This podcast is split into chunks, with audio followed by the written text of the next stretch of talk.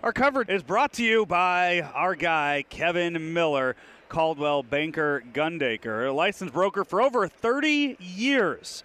Andy, how many homes do you think Kevin Miller sold by now? 30 years in the biz? Three homes? Three? Ah, hey, be your fourth home. Oh, this week. Oh, this week. I'm sorry. Yeah, this week. Uh, it's personal service from a top-selling agent like Kevin Miller. You might know him as Engine Joe's Cave Ride Magic Man. He has a simple motto: if it's important to you, then it's important to Kevin. Give him a call, 314-503-4999. If he's not at a gas station getting roller foods, he'll answer that call. But if he is, he'll call you right back. 314-503-4999. That's our guy Kevin Miller with Coldwell Baker Gundaker.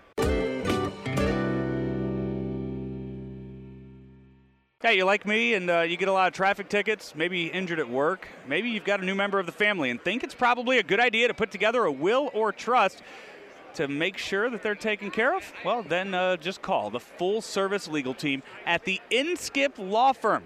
Everything from wills, trust, probate, workers' comp, auto accidents, tickets, and much, much more is covered by the experienced legal team of the Inskip Law Firm, all under one roof. Night and weekend hours available for all of you people with those busy schedules, and every consultation is free. Give them a call, 314 961 0330. That's 314 961 0330 to make an appointment.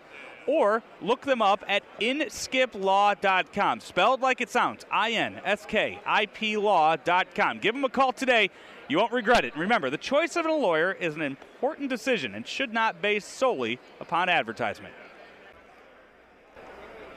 And joining us now on the AT&T morning line, uh, Joe and Andy here with you. It is uh, Colleen Thomas of the Kentucky Bourbon Trail sitting down with us now. Colleen, good morning. Good morning. Good Thank morning. you for having no, me. not a problem. You know, we uh, uh, when folks travel over from St. Louis to Louisville, we were talking earlier with Louisville Slugger Museum. You know, St. Louis being a baseball town, I, I feel like that's you know one of their stops. But then, the only you know I would say the main reason I would think to travel to Louisville is is the bourbon.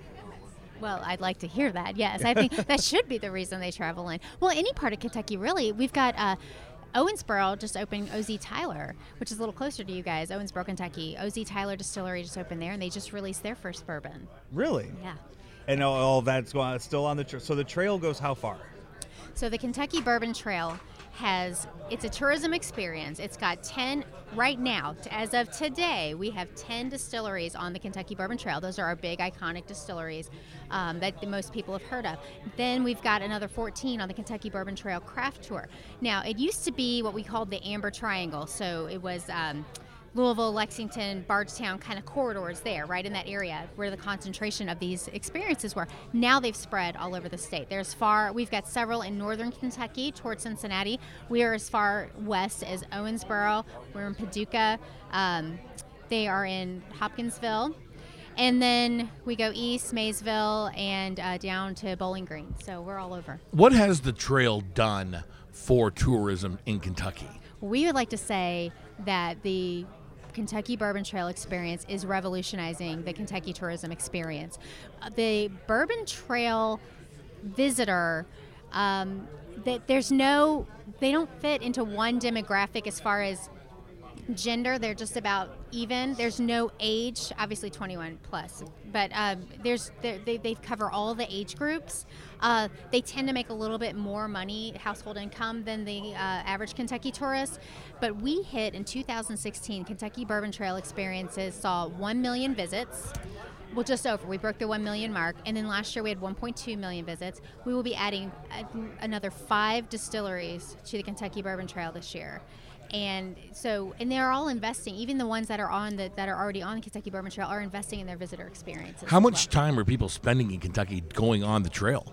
Most people stay overnight at least two to three days. So if you want to do that, if you want to get the passport and complete what we call completing the Kentucky Bourbon Trail, it used to take you maybe a weekend. Where now it's going to take you a, a couple of visits. We've just got so many experiences. But there's also distilleries that are not necessarily part of the Kentucky Bourbon Trail um, itself. But they have visitor experiences as well. So take those visitors on top of what we've already got Kentucky Bourbon Trail. It's just phenomenal. The um, you know, the, on top of that, you know, you have the stuff I, I guess I, I was gonna say we we got the little passports for the urban bourbon trail and that's you know that you could do that just as you said in an afternoon but this is you know you really do have to plan plan some time out and it keeps people in the state for a while and keeps the It uh, keeps a little more money in here doesn't It it really does. They sleep in our hotels, they shop in our stores, they eat in our fabulous restaurants, and it's just the communities are, that are building up around these distillery ex, uh, visitor centers are just booming right now. You know, they're bringing in, they're really stepping up. Uh, Bardstown, as an example, is really putting forth an effort to um, enhance their restaurant scene and their uh, museum scene and that kind of thing because so many people are going there to see their their distilleries. Uh, Louisville, for example, downtown Louisville, you can you can be here for an afternoon and still have an ex- distillery experience uh, if you just happen to be in downtown Louisville. So it's it's such a neat